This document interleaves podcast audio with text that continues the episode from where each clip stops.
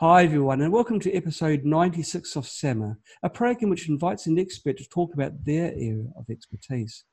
This week, we are delighted to have Richard Gordon as our guest expert. This is the second time Richard has been on our show. He was the guest expert on episode 72 of SAMA, where he taught us about unexplored human abilities.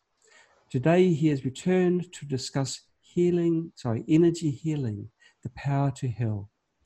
Richard is the founder of Quantum Touch Organization. He is a visionary and pioneer.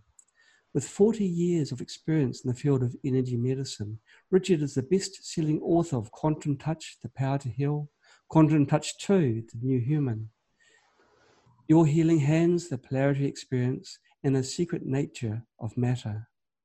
Richard has traveled around the globe to speak at medical centers, conferences, and chiropractic colleges. At each venue, he trains hundreds of participants so they too can perform hands on healing and understand the principles of quantum touch. So, welcome back to our show, Richard. It's fantastic to have you back. Hey, thanks for having me. This is great. Now, you must be wondering why were we so keen to have you back? Well, yeah, why were you so keen to have me back? I've been wondering this.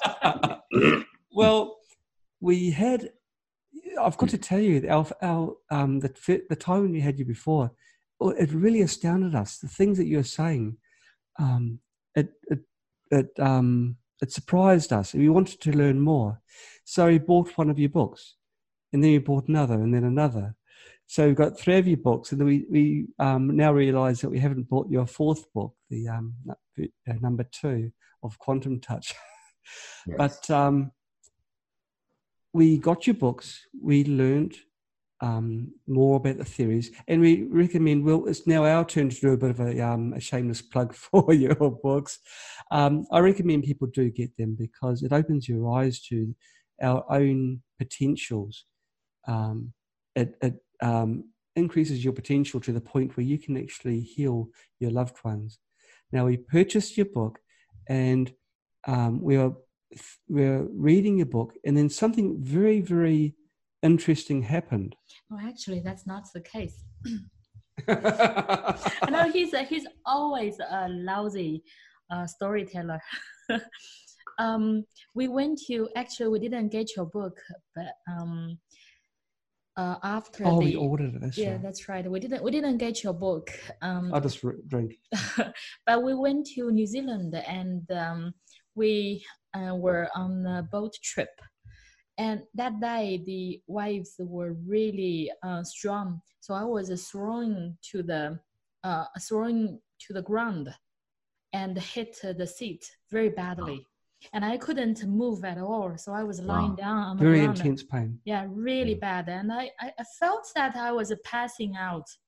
So I lied down on the on the ground, and Jay came to me he had nothing to help me but suddenly he realized that he interviewed you and he um, learned a little bit about uh, quantum touch healing. So he used the, the very little knowledge of quantum touch healing and do the healing for me. After about maybe three minutes i could stand up, uh, stand up without any problem without any pain mm. and there was no bruise at all. No bruise. And this was a really mighty whack really it, it damaged part of the boat, but yeah, yeah, it was really bad. I couldn't move. I was I, I really felt that's one of the worst uh, incidents I had. So well, that that will wake you up into being curious. Yes. yeah. Yes. Yeah. And you know how sometimes Richard, life's events seem to push you in a certain direction. Well, we were more than just a little bit gently nudged. We are thrown in this direction of. Oh, yeah. You know, this is a very common story that somebody has this life changing experience they cannot deny.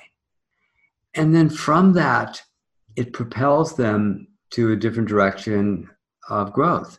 And this is this is actually not an accident. This is what I call dark miracles because it's the most common story you've ever heard. If I hadn't had this tragedy, I never would have become the person I am today. But I have developed another system I don't think I'd mentioned to you. It's called self created health. And what it does is it helps people to discover the emotional causes of the condition that they're dealing with. And it's very easy to find it, but we don't paint by numbers. We don't say, well, shoulder means this and ear means that. We don't do that. We use very simple interrogative questions where a person reveals everything about the condition in from a very subjective point of view. And then when you turn the questions around, it becomes completely clear what the emotional issue was. And then you realize that weird spider bite that caused this incredible inflammation and pain and was a perfect mirror of emotions you didn't want to feel. It was not an accident that that spider bit you there. It was part of this spectacular, unfathomable synchronicity of reality. Then, when people release those emotions, only then are they ready to start taking responsibility that, yeah, they did it to me, but I've been carrying that around ever since. I've been doing it to myself and to people that I love. Only when they get to that level of self awareness and self honesty and even self love are they able to then forgive themselves.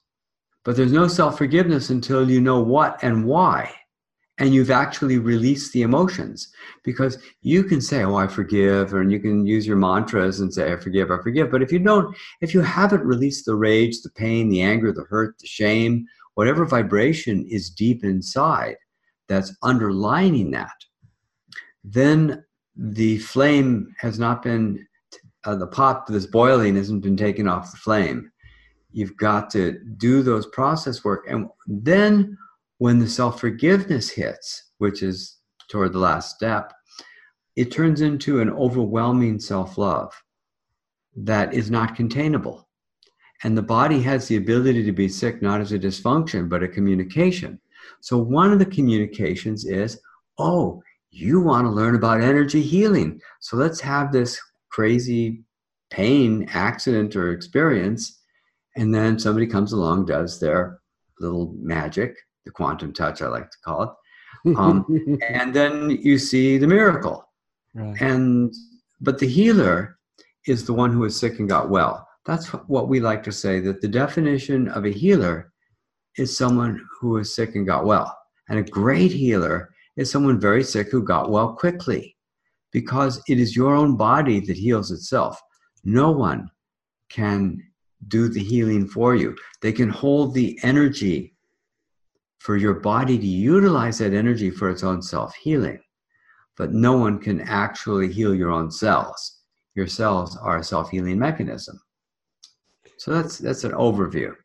We want we want to share something with you, Richard. We haven't told, we haven't told you or um, many people, only only a few select friends, of something that very very um, surprising happened during our first interview.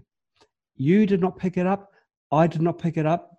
Yeah. When we had ordered the books and you were reviewing that yes. interview to learn more. After that incident, accident, I yeah. Came back to China and I got got all of your books and I started to uh, watch that video and I shocked myself when I noticed that. Now I want you. I'm going to sh- uh, share my screen, Richard. I okay. want you to look at the very listen very carefully to the very end of the tape when we're discussing how love does not change over distance. Uh, your loved one right. could be a million miles away. It makes no difference. It doesn't reduce the love. Now you listen to the very end of that uh, of that video. So here we go. Okay. Can you see my screen? Yeah, I see the screen. Okay. How is it necessary to be with the person to direct energy towards them, healing energy. Let me ask you a question. Yes. If you love somebody and they're 5,000 miles away, can you still love them? Yes, yes, yes. You love them any less? No, no. No, no, not at all. Now, did you hear Echo repeating also, no, no, at the end? Yeah, I did. Now, did you hear that during the interview? I don't remember. No, I, will, I, I didn't. I would definitely have heard that. Now you may know that in the first interview, I asked a copy of your video and you sent it from your computer. I hear that audio on my computer, original video recording, Yeah. also on your local copy. So we have got echo repeating no, no. And I was not in that room. Well, you say this part of the story. Yeah, uh, Richard, I think you are the person who knows that uh, only Jay was in that room that day, and I was um, showing showing my parents around in Beijing. So you asked the question whether love will be affected over distance. Yeah. That And so this it video was- actually proved it. proves that because Echo's voice, her spirit, is saying over every all of us, no, no. That is undeniably Echo's her voice. Yeah, I, I always hate to hear myself uh, on the on the video, so I Yeah. never listen to my own video. But when I was listening to your video and heard my voice, I was shocked. So you, it's not very often that you get um, po- proof positive. I'll just play it one more time for people. How is it necessary to be with the person to direct energy towards them, healing energy? Let me ask you a question. Yes. If you love somebody and they're 5,000 miles away, can you still love them?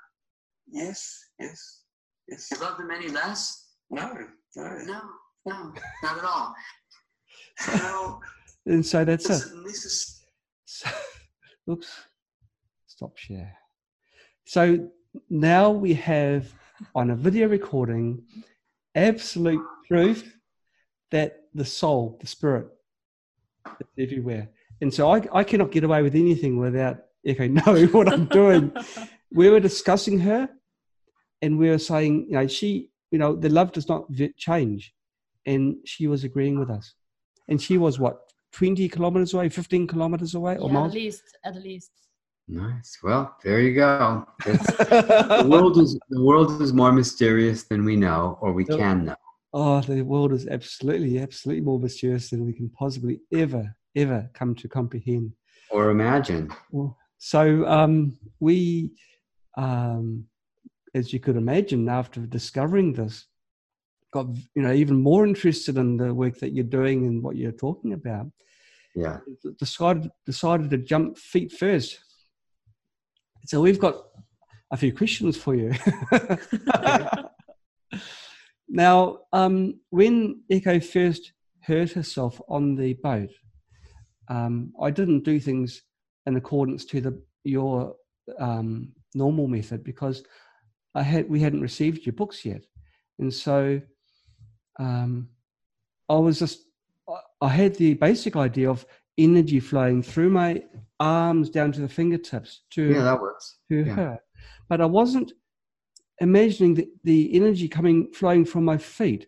I was imagining the energy flowing from above. It all works. It all works. There's ways of amplifying it, there's ways of making it stronger. But when your heart is into it and your desire is into it, all techniques work. They all they all work. You see, everybody wants to be special and say, "Oh, I've got the one. I've got the the, the piece of magic that's special." But the bottom line is, I have heard this story so many times. Another story I've heard a lot of times. And the story is somebody was really hurt, somebody was in a bad situation, somebody else wanted to help, but they don't know how to do it. Yes, And and they're inspired, which is part of the whole process yes, and they feel their love and their inspiration and they just want to do something so they they make up some technique and then it works and then maybe next time it didn't work because they weren't so inspired I understand. now if you know how to do the breathing and body awareness exercises you don't have to be that inspired to actually be able to cause these miraculous okay. healing events okay. but when you happen to be in that space, you say, okay, I'll imagine the energy coming in and doing this. It'll work. It all works because the healing is a function of, ener- of resonance and entrainment. That means when two things are vibrating at different frequencies, there is a tendency for them to match up. So either the low frequency will match the high one, the high man- matches the low one, or they meet in the middle. Uh, a lot of people who are uh, psychotherapists or dentists or massage people get drained on a regular basis. The suicide rate among dentists is terrible because they don't know how to protect themselves energetically. because nobody wants to see them and they put everybody in pain. it's like they scare everybody. So they're picking up this energy from other people. And the massage people tend to feel drained, and a lot of body workers and psychotherapists listening to the people's problems all day, they're all getting drained because they don't know how to lift their vibration to a higher resonance and then become the dominant resonance. So in quantum touch, we use breathing and body awareness to raise our vibration higher and higher and higher, as you well know now. Yes. But you lift your energy, and then the other person in your field, their energy starts coming up, and their body does its own self healing. And you keep lifting yourself throughout the session, and they keep coming up, and then the, the miracles happen. Okay. So, um, how how important is it to actually draw energy from your surroundings or from the earth? Well, it's it's a process of self grounding. If you bring the energy up from your feet to the top of your head, and and and there's ways of doing it in waves, and there's different kinds of breathing techniques that you can use to amplify it. But we find it to be an extremely effective technique, but it's not the only technique. It's like um, quantum touch actually works with all modalities. It doesn't say we're the only one or we're the best, we're special. No, it's it's basic human knowledge that we're fun- that we're working with, and so people use it with acupressure, acupuncture, they use it with qigong or or any other modality because it's an adding system, not a subtracting system. Right, right. Um, there must be some people that go through the motions, go through the breathing and the the um, the touch points, but they still can't actually feel the energy flow. That's true. Would that Yeah. still work? It's it's irrelevant Okay. because they're still doing it. I remember one fellow used to come to my lectures all the time and he'd help out. I, I, when I used to give lectures, I'd have two or three, five people in the back of the room giving three minutes or five minutes to every single person in the audience because talk is cheap. You, anybody can make up stories and tell wonderful tales, but it's only through their own experiences that I would get between like 30 and 110% coming back to the workshop. So maybe I'd have 50 people coming to the lecture and I'd get 60 people at the workshop because they'd bring their friends, because they'd have experiences directly. And one guy coming back to this um, lecture over and over again, he said, I can't feel the energy at all. Right, right. But over time, his body woke up to the physical sensations. Another friend of mine was from New York. He said, I don't feel anything. And then, uh, well, he kept practicing. Then all of a sudden, day he goes, okay, I feel it now. And it's like your body develops the kinesthetic awareness over time, and it's irrelevant because, well, they can still love even if they can't feel their okay so i do this exercise everybody at home or watching this can can do this too and can you feel your finger without touching it can you feel the skin can you feel the blood pulsing through the finger does your finger begin to vibrate to pulse to tingle do you feel heat or cool can you increase the sensation by bringing more of your awareness and your breath into your finger? And that's it. That is the kinesthetic awareness that we use in quantum touch, except we do that through the whole body. Right. And then over time, you get to be better and better at it. You can bring it through the organs, glands, and systems of your body. You can feel it everywhere. And then you can bring that feeling and project it. And that's part of the distant healing work. Right. You had a question about blockages, didn't you? Yeah. Um, in Chinese traditional medicine, um, blockages can cause illness, illnesses. Yes, So if my body is blocked, can I still heal others? of course. Because you're not blocked the same way they are. Um, And so, I remember one woman in class, she was a great grandma, she was very old, and she was working on this young man who was training for the Olympics. Well, her energy, so to speak, is, is sort of low because she's kind of getting to the end of her time and he's just coming into his prime. Hmm. And So he had a sprained ankle, and she's working on the ankle, and of course, it just heals because he, even though he is holding a very high vibration energetically all the time, he's not doing it in the ankle. And the and that we're all holding various vibrations of love. Now, love is a non-physical force in the universe. It doesn't exist in it exists outside of time because you could love somebody in in the past. You can love somebody across time and it doesn't exist in a specific time. And it can't be measured with modern equipment. It's not electromagnetic as some people like to say oh either your aura is an electromagnetic field. That's horseshit. It's not what's true. What's true is that the love is our connection to our spirituality and we're eternal consciousness beings that that go on forever. And that love is not measurable. And therefore the scientists don't want to believe that it actually exists as a force.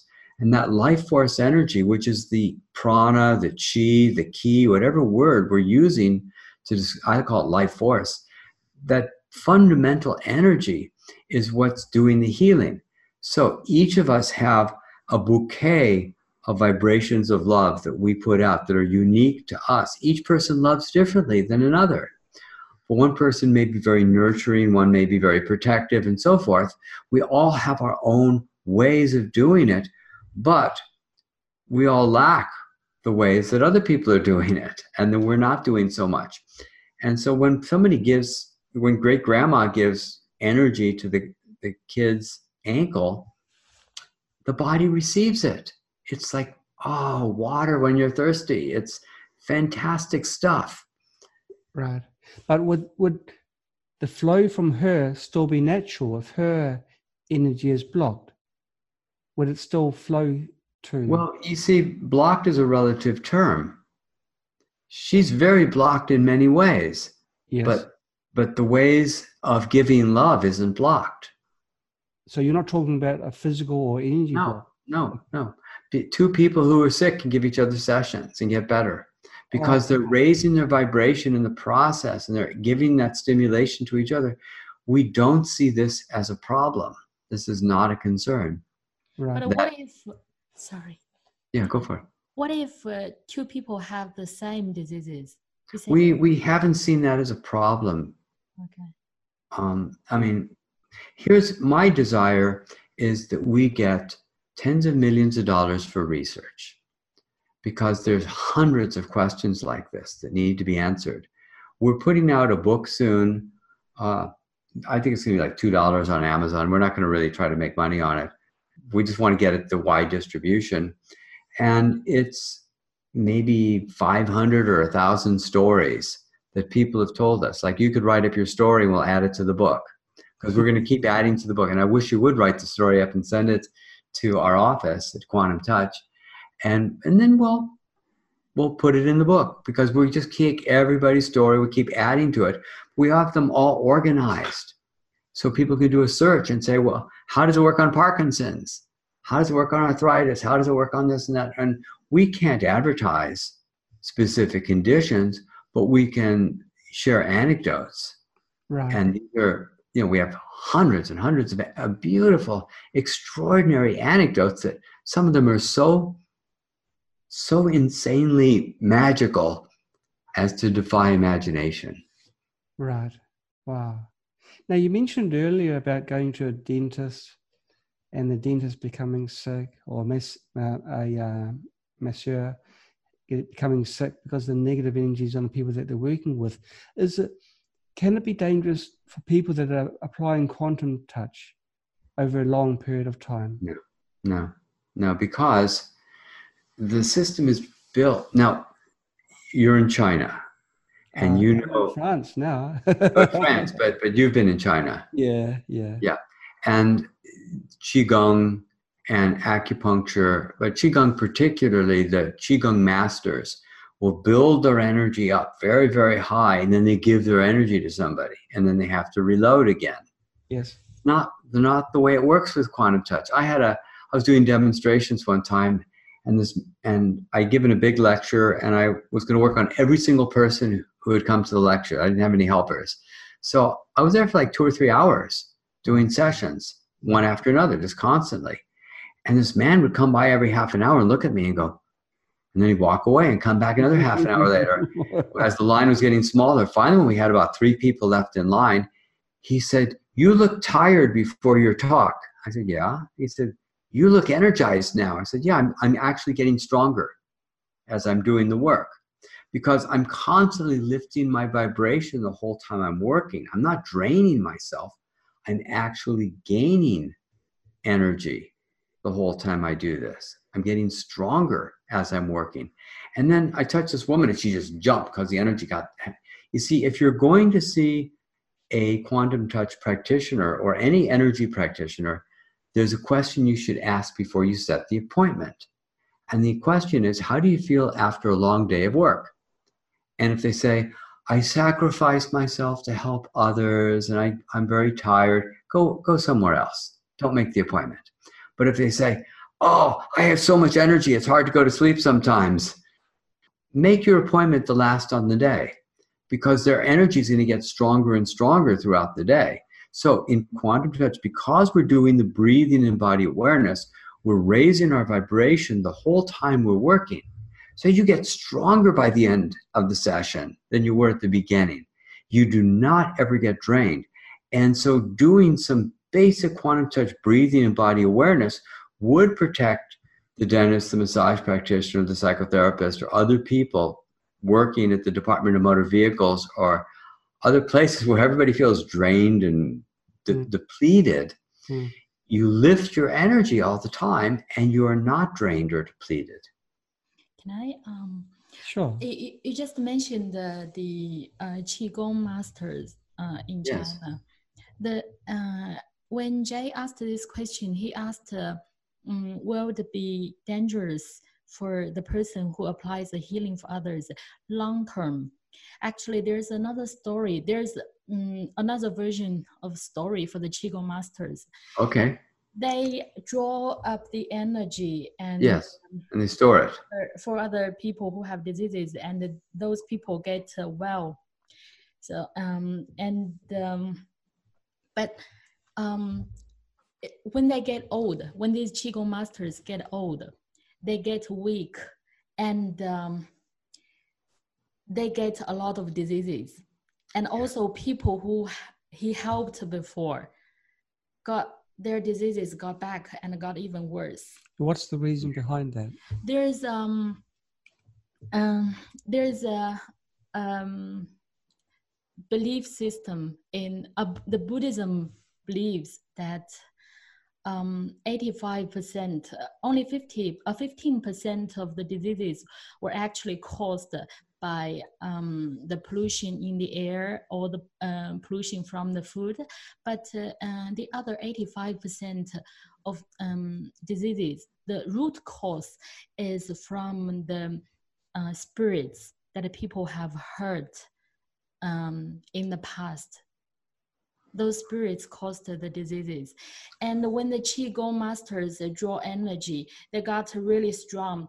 They, uh, they, the energy was really high and the spirits were frightened and got uh, left the, the bodies of those people. But there will be one day that the Qigong masters uh, got weak. That's the point that the spirits can come back and do the revenge. And not only to the Qigong master, but also to those people all right let's let's look at this for a minute. This is really interesting stuff and it's really worth commenting on. The i would not call them spirits. I would reframe that. I would say that because we are spiritual beings our love goes all the way to infinity. But because we love so deeply the pain we feel is much deeper than anybody wants to know or experience. And so the wounding is so much deeper than we're willing to know. And then when we have these traumatic experiences emotionally, uh, it's like the circuits get fried on a on a computer or a electrical device. That's called trauma, where you can't handle that much pain. So you go numb, you go unconscious. And then we continually act out the trauma, which is why young people find partners that are like their parents. Why we keep repeating our patterns over and over again. Because our higher self is intervening, wanting us to be healed. So we keep recreating the traumas over and over again. Energy healing is self limited, it is not the final answer. And maybe they're right. 15% of the time, that will be all that they need. You fell down, you hurt yourself, you get the healing, you're, you're fine. And maybe part of it was I wanted to know the stuff was real. And that was worth it to have that experience to wake up. But there's a deeper level. And I'm actually, I teach a class once a year, and I'm going to do it this next weekend and I call it self created health to teach people how to find those emotional causes, how to process and release those emotions, not only so symptoms go away, go away, but they never come back and people feel incredibly grateful for having had the condition. And it's not an evil spirit attacking me, it's the wounding. Hurt people hurt people. People who are wounded hurt each other all the time. And the more wounded they are, the more damage they're doing to other people. And then those wounded people hurt other people. It's the, it's the cycle of child abuse. And the untold story of the world, the untold history of the world, is thousands of generations of child abuse. And this is why we have our insane leaders who are abused children who find their way into power. Oftentimes, the psychopaths work their way to the top because they're the most ruthless and they'll get to the top. And then they take control. And we live in a world of such unfathomable pain where people have not wanted to experience their emotions. And ironically, the entire psychotherapeutic community is suppressed emotionally. And they don't want to have to feel their emotions. And then you look at all these different systems uh, I'm not going to name them by name because I don't want to get people angry at me, but there's many different alternative methods of psychotherapy uh, from law of create, you know, law of attraction to everything else, where people don't want to have to feel the intensity of that wounding. They want to tap themselves or do something or put their attention somewhere else or pet the cat or whatever it is. They don't want to have to feel the depth of what's inside there because it isn't spirits attacking it's my mom or my dad who harmed me in some profound way that I'm unwilling to experience, and I must continually do that. Now, the energy healing can cause a temporary relief. It's taking the pot off the stove, it's uh, taking the lid off the pot, rather, and it stops the boiling temporarily. But eventually, that emotional situation comes back and it expresses itself over and over again. I remember in Japan when I was teaching a workshop, and this man says, I am Bushido. My family is Bushido. We do not feel our emotions. Huh. Hundreds of years were these are warriors. And I understood enough of Japan to know what Bushido was. And I thought for a moment and I said, I said, greatest courage is self honesty. Because I know warriors value courage, right? And self honesty is an act of courage. And then he realized that he wasn't being courageous if he didn't want to feel what was there. So he processed the emotions and then he did the homework that I gave. and he did something completely un Japanese. He gave me a big hug. And he said, Thank you. I have my soul back. Because he had shut down the parts of himself that were wounded and not never to feel them, never have to go there, don't want to experience this. Nothing to see here, folks. And he brought it back to life and he did the forgiveness process and he got through to the other side where there's this unfathomable, overwhelming love on the other side of self forgiveness. People don't even know it exists. Maybe this is a book we uh, didn't get, but this is so interesting. It's so similar for uh, to what we are doing or what we recommend others to do when they try any healing techniques. Yes. Uh, we call it a confession. Well, maybe it should be uh, forgiveness. I think uh, the right name. Well, it, it goes. You see, the, the deal is there are seven steps to the process, and a lot of people figure out a few of the steps, but they don't have them all in order. And what I did with self created health was to put them all in order. It took me 30 years, by the way, to put this system together because I knew that was missing. And I kept looking for it, but I finally found it. The first step is to know exactly what the emotional cause is. If you don't know the cause, you can't really do the other steps. It's absolutely dependent that you know why you have the condition. The second step is the release. But people doing Gestalt therapy did lots of release, but they, they still have the pot still on the stove and it's still the water's still boiling. Uh, next week, it's still pain is still there. The third step of the process is the insight. Yeah, they did it to me, but I'm continuing to do it to myself. Dad beat me up, and I'm still beating myself up. That kind of insight. Once they have that insight, then it takes five or 10 minutes of what I'll call deep remorse, where you just sit with it and go, wow, I did this to me. And if you do that well for five or 10 minutes, it takes you to a place of what feels like you're unforgivable, unforgivability. And if you go through the unforgivability into a forgiveness process that I created, then it turns into explosive, overwhelming self love. And it's beyond self love. It's love of higher self, God, Goddess, all that is, infinite wow. It goes way, way, way beyond all that into the unfathomable places of spirit and being. And then you realize it was a gift that that arthritis or Parkinson's or whatever the name of the condition is was a gift, a horrible gift if you don't know why. And then I've come up with a new name for it. I call them dark miracles. That the miracle is that your body, mind, spiritual intelligence was able to give you a perfect mirror of emotions you didn't want to experience in order to lead you back to that place where you could have that deeper healing. And so the quantum touch is spectacular the self created health work is the real gem. But when somebody's in pain, there's nothing better than the, than the quantum touch. And it's and not everybody wants to be a practitioner. I'd say it's it's kind of rare that people want to spend their life doing sessions.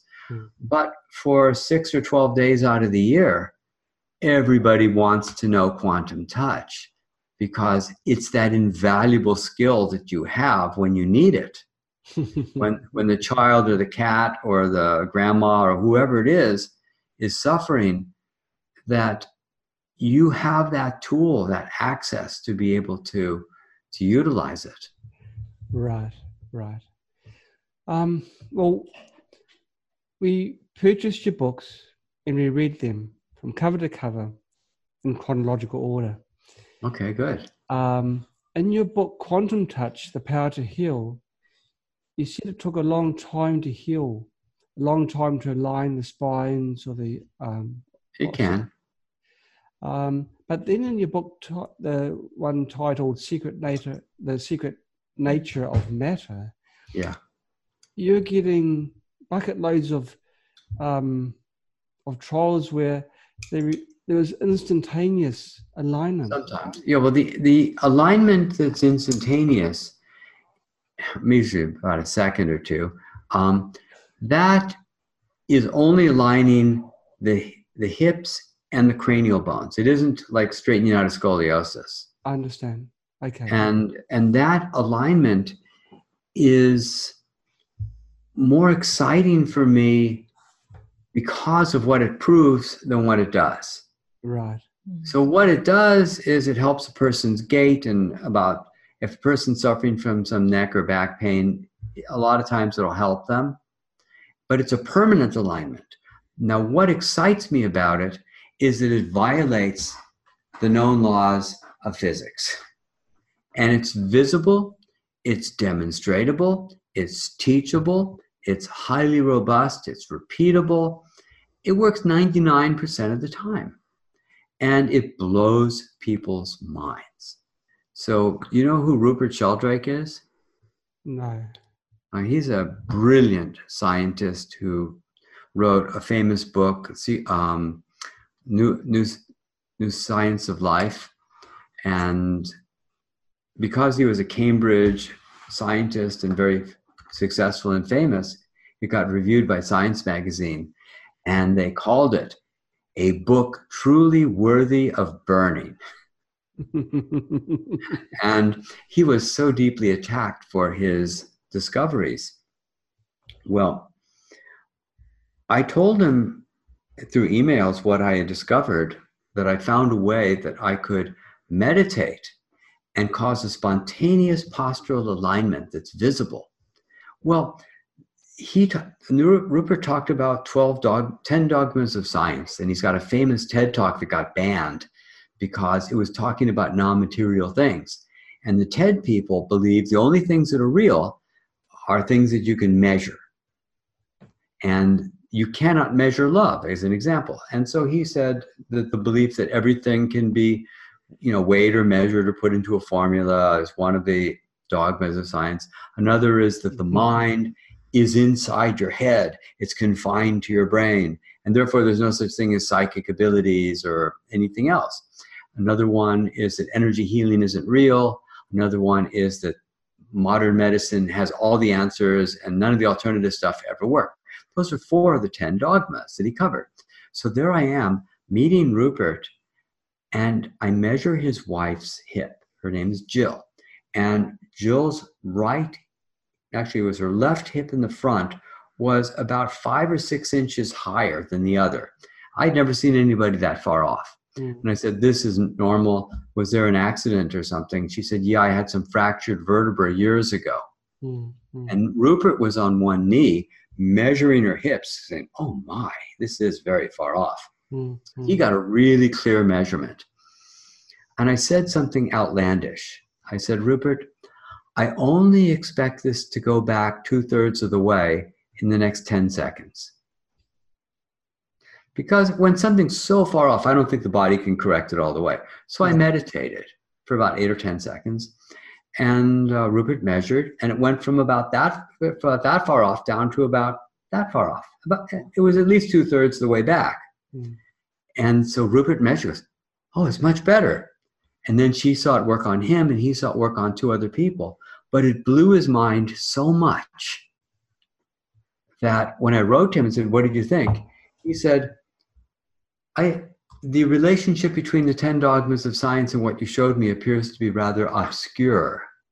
And I don't think this would be of interest to other scientists because he had been so beat up by the scientific community, he didn't want to take on anything else Mhm. that would cause more attacks on him.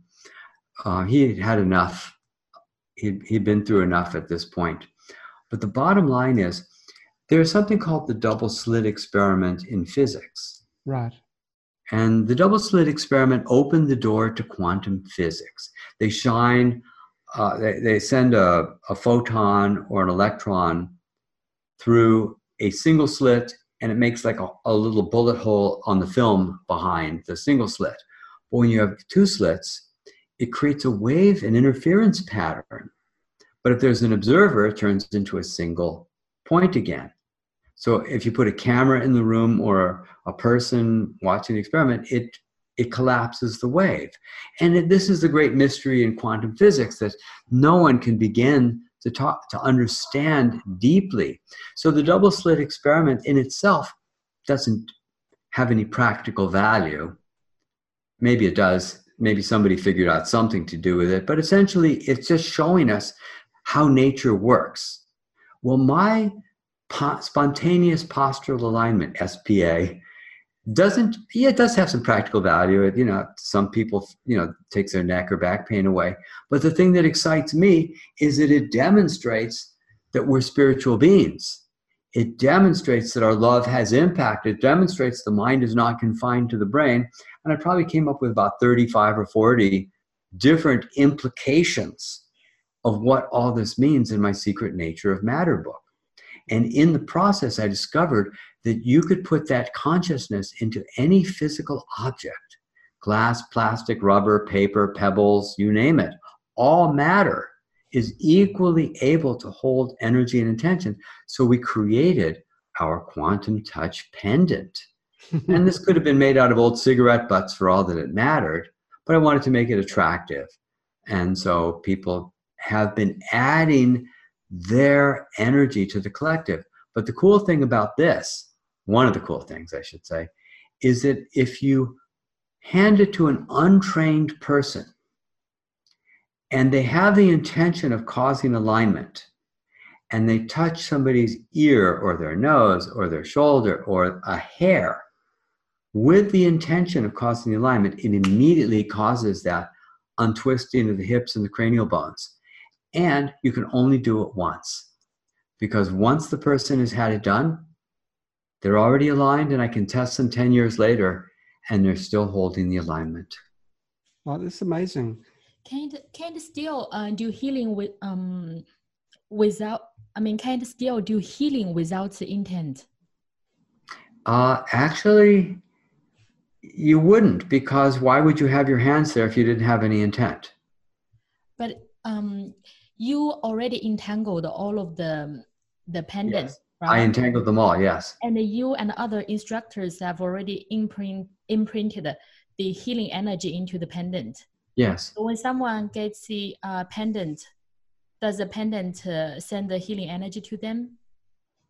Pendant doesn't do anything. It's you with your intention aligning with the information in the pendant that does the work. You see, I could I could put the pendant around a cat's neck and it doesn't do anything. But if the owner of the cat is joining the cat with the pendant with intention, then it does something. So objects in and of themselves don't really have any obvious intention. So it's not, the actually the person who hands the pendant to the one plays a very uh, important role in this. It's essential, essential. And so we don't even know what this pendant is mm. because it's a new technology. And so I found out in my, like I ran 57, 58 experiments in my Secret Nature of Matter book. Mm. And I'd have run hundreds more if I had been in a university and I had access to more people to, to experiment on.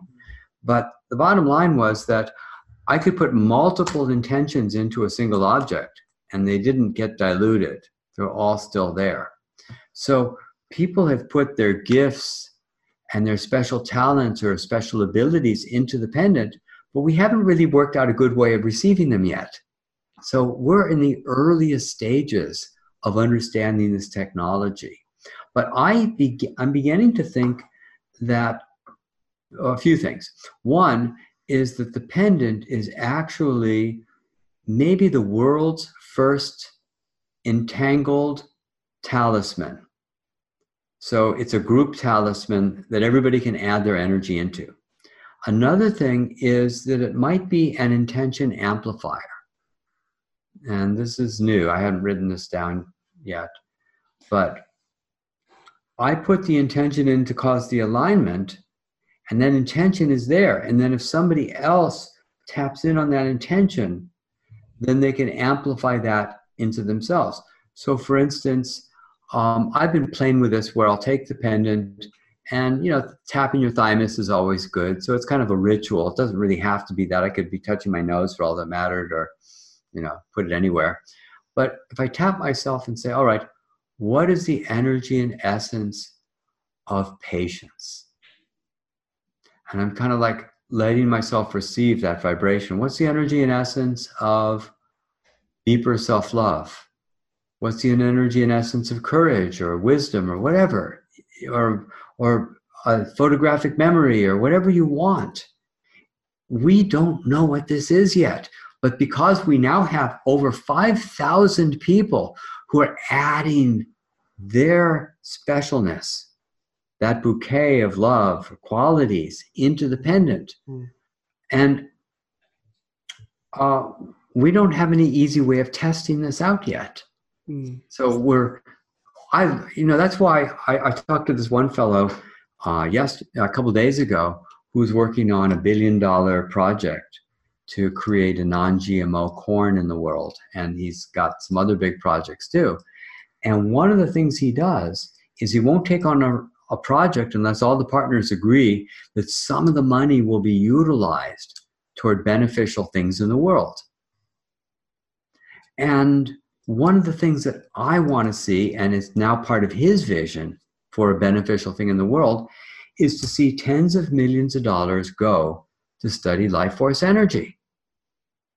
Quantum touch, pendants, secret nature of matter, these are all um, paradigm changing solutions that the world has not looked at or examined or considered to be possible and therefore they won't they won't go there. They don't look at them. Uh, i was watching a video and um, this guy on joe rogan's show said if you can't measure it it isn't real. Oh how interesting. That's quite an assumption that 200 years ago there's a lot of things they couldn't measure like electricity or magnetism or or brain waves or thousands of things they couldn't measure but we know they're real. Just because you you don't get that channel on your television doesn't mean that channel doesn't exist. And it's a very limited perspective on reality. I'm, I'm still um, a little bit hesitant.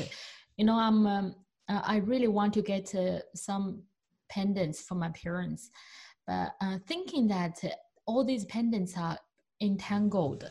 And what if someone imprints some negative energy? Yeah. Oh, I'm sure somebody has. I'm sure people have put tremendous self pity into the pendants. Now, what do you want from the pendant? Oh, what's the energy of self pity? I want to experience it. No, you want. I, I, want to feel. I want to hate myself. That's what I want to do today. So, so what's the intention? The intention is healing. Okay. So remember, resonance and entrainment always functions. And it always tends to move to the higher vibration. So, mm. what's the intention? The intention is I want healing, I want love, I want well being. And sure, somebody's put some terrible stuff in the pendants, there's no doubt about it. Mm. But what are you extracting? You don't really want the terrible stuff, you want all the good stuff. So it's like a sea of uh, all different energy put into it. It depends totally on what energy oh. you draw out of it. Consider this conscious people who are buying the pendant, who the first thing they do with their pendant is to try to access their deepest love and gratitude and put it in the pendant. That's the very first thing they do with it. And then they're feeling other people's love and gratitude by connecting to the pendant. And yeah, someday they're wearing it and they're feeling really bad, but they're not focusing their bad feeling into the pendant. They're actually using the pendant to try to feel better. So the pendant is not a harbinger of, of nasty spirits who want to punish you for your karma for a hundred lifetimes ago. Mm-hmm. No, the, the thing is is like a beacon for love and gratitude and joy. And when people get out of their own way, and they'll discover that we live in the most miraculous universe. Mm. Okay. Yeah, very interesting. Mm. Yeah. But what if someone intentionally, and you know, because the pendants are all um, yeah. entangled, what if someone intentionally yeah. wants to cause trouble? There may be someone okay, well, let's assume that there is hundreds of them. Oh, okay. I wasn't going that far, but um...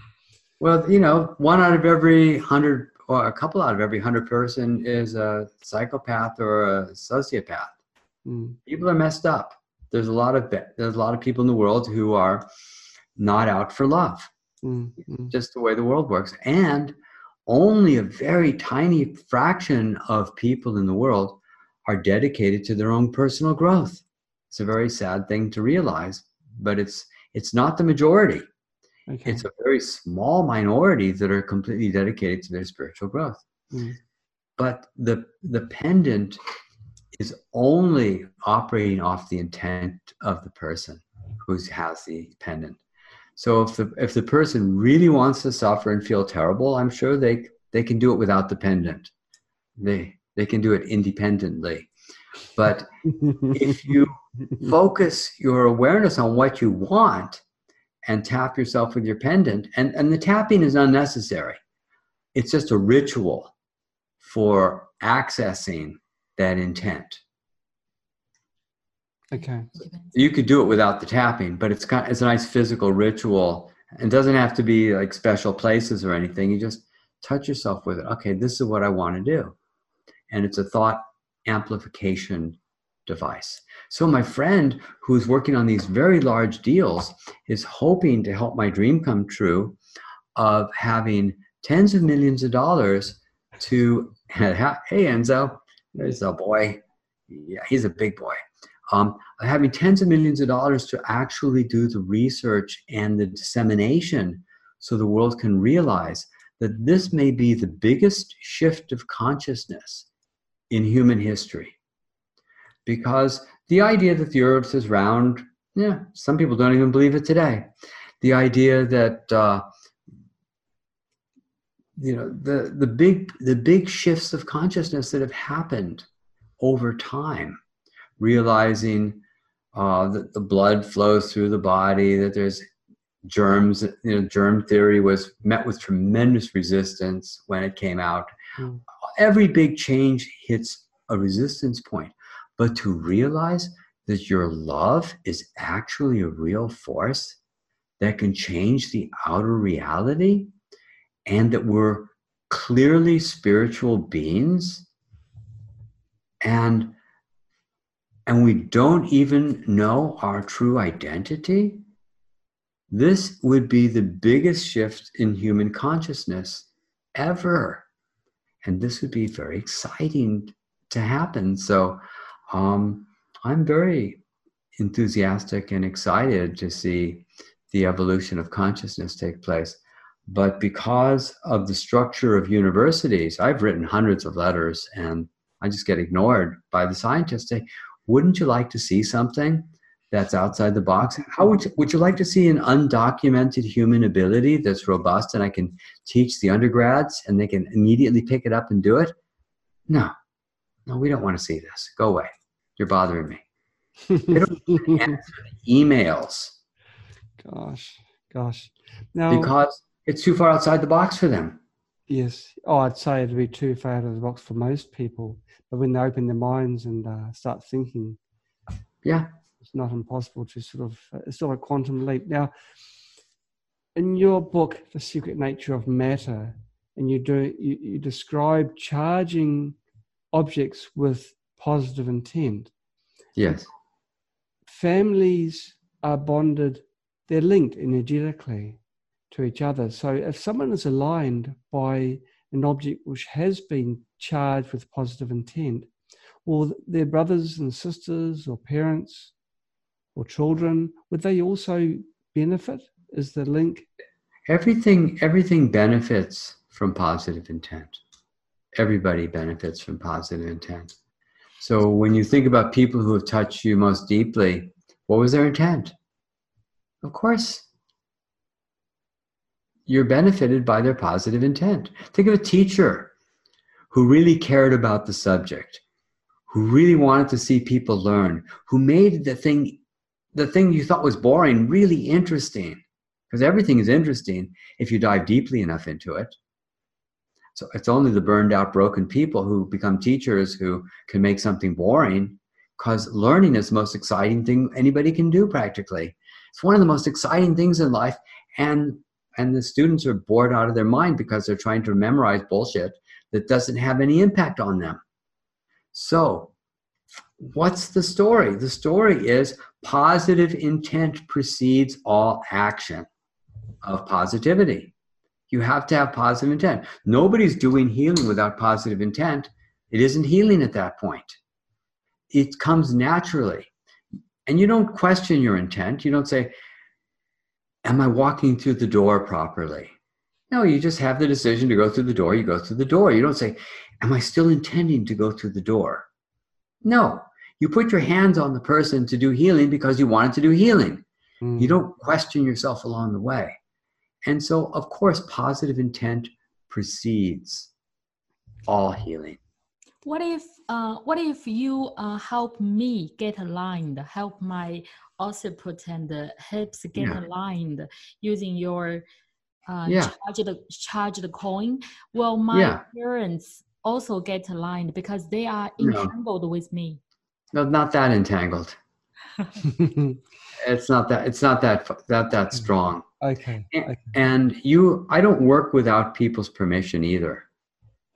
And if it worked that way that you're describing, I've already done many thousands of people and I've taught thousands of people who've worked on tens of thousands of more people, but the whole world is not aligned because if it was, all just through osmosis, everybody'd already be aligned and they're not because it really takes a focused intent to cause this to happen. So and it's not it's not a byproduct. It's a focused intent that causes it to work. Okay. okay. Now we've got a complaint to make with okay. with, with um, your book, The Secret Nature of Matter. The complaint oh, the complaint is this. The last two chapters. Yes, you talk about uh, spirituality and. Um, we we those two two chapters we couldn't put the book down during the reading of it. The complaint is those two chapters should be at the front. They should be the first two chapters and not at the back as an you, you, may, you may be right. You know, they, it gets better and better toward the end. I don't like to end a book with a whimper. I want to end it with a bang. well, there was more of a bang. That, that was when you opened up. You opened up more in what you what you truly believe, and you thought, well, you, to yeah. us it was like, well, I'm just going to throw the message out there. If people are uh, willing to accept what I've got to say, good. If not, then it doesn't matter. I'm putting it out anyway. And you kind of put it out quite raw. And it really surprised us. It really surprised us. Now we've got a we've got a a question which, which really we we we really we had difficulty sort of putting wrapping our minds around where you discuss the healing of yourself in your childhood. Yeah. Now the question is um, did you heal yourself while you were a boy or were you did you heal yourself as you are now. Uh, as i am now yeah. So did you effectively change history? Yes.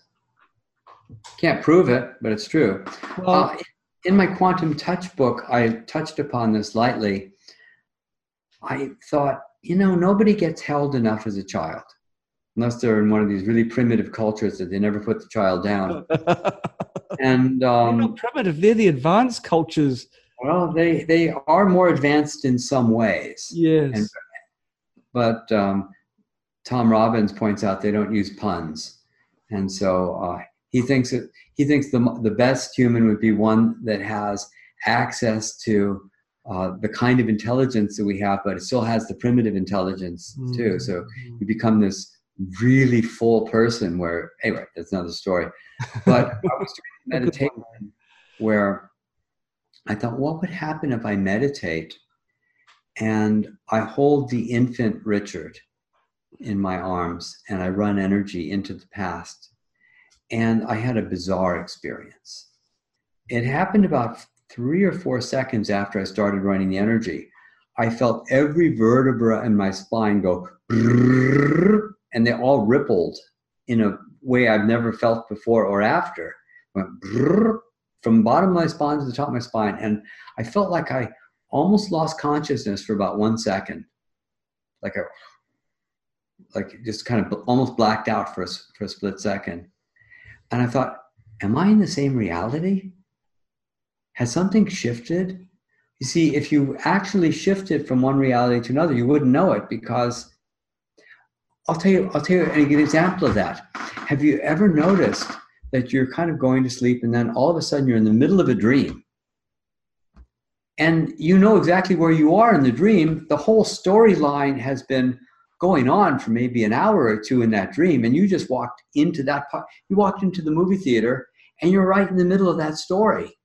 Well, if you actually stepped into a different reality, you would be in that reality and you wouldn't remember you came from a different reality. So that's that's a, a transcendence where you don't even remember that the other reality even existed. And I suspect I might have done a transcendent experience then because I kind of blacked out and I wouldn't remember that, you know, I was, you know, in the winter it's in a cabin before I meditated and afterwards I was in my in my house in Santa Cruz. You know, I I didn't, it was fascinating. But again, the world is far more mysterious than we understand or know. Now, the, um, the, that story also brought about a really good question that we sort of came up with. We were quite proud of it, aren't we? now, if you did this for yourself, yeah, can you do this, can you do this for other people? Of course. really go back into their childhood well, the thing is, is that you will be blocked at a certain point because their higher self is only willing to accept changes that are in their best interest. And if a person needs to go through, look, you put yourself into a childhood and you had a father that did this and a mother that did that, that harmed you exactly the way your growth path needed. And if I was to meditate and take it all away from you, that would be a form of rape because you went through all the trouble of having that horrendous childhood or difficult childhood, or whatever it was, in order to have these desires and motivations and and woundings that could be healed and then be transformed. And to take that away from you, that would be a horrible thing to do. Mm. And so um, it's it's not intended for that use. Although it wouldn't hurt to give somebody, you know, somebody who'd been in a war zone and had been traumatized, and to go back and, and do whatever healing you can do, and then let them do their own process work because even that that uh, trauma in war is part of a growth path, however traumatic and horrendous it might be. Right. It's part of their growth and their choice of what growth looks like. Hmm. Do you have any other questions? I think he has answered all of my questions. I, I, I've got a confession actually that I've actually enjoyed this one even more than the last one. I thought the last one would be hard to top, but now we've come from a point of view of um, we've got we've got a bit of knowledge, a lot of knowledge actually of what you've done in the past and what you've achieved. And so the questions that we've asked now are more probably appropriate to for the subject well, it's, matter. It's all part of the growth process that we're going through. So we just need to to do this stuff. And not, I was going to point out one other thing I want to mention. I came up with a course called um, um, it's the art of youthing, how to slow, stop, and potentially reverse aging. Mm. Seems like a useful product, you know, process. and um, it's it's a continuing process where, and this is something everybody can do at home right now. You make one decision every week, and I talk about this process in about 50 different things that people can do or maybe actually a lot more than that, uh, to make themselves healthier and slow the aging process. But here's something everybody can do immediately, and that is find one thing you're doing you don't think is really good for you and make a tiny decision like okay i'm i no longer eat this kind of candy that's it this is one kind of candy i'll no longer for the rest of my life, I'm never going to have any more of that. That's done. I'll, I'll do other stuff, maybe not, not so good, but I'm never do that one thing again. And every week, you make a decision. I'm either going to start doing something, I'll, I'll, I'll park my car a little further away and walk a little further, or I'll just, whatever it is, a tiny thing, make a 2% decision every week to either stop doing something or start doing something. And by the end of the year, you're 100% different than you were before. And you continually improve the protocol. You continually improve what you're doing. And it just makes a huge difference in your life. Well, 100% change in one year is not bad, is it? Yeah. And the next year, another 100%. And the next year, another 100% and and so i'm i'm actually stronger than i've ever been in my life my waist is two inches smaller than it was when i was in high school and college but i weigh three pounds more. Um, i'm 70 now. I have no joint pain. I find myself spontaneously running down the street if i feel like it. I don't feel limited physically. And uh, I'm on no medications whatsoever. And I'm just getting started in terms of making discoveries and realizing what is possible. So, you know, we're we're all where we are and we can all keep getting better and better. It's quite inspirational. Richard Gordon, it's been our pleasure to have you on uh, for a second time. Thank you so much. And th- please thank on our behalf in a special way for also participating in our program. Well, thanks for having me. This is great. And you ask really good questions too. Appreciate it very much. Have a great day. Hey, you too. Bye-bye. Bye. Bye bye.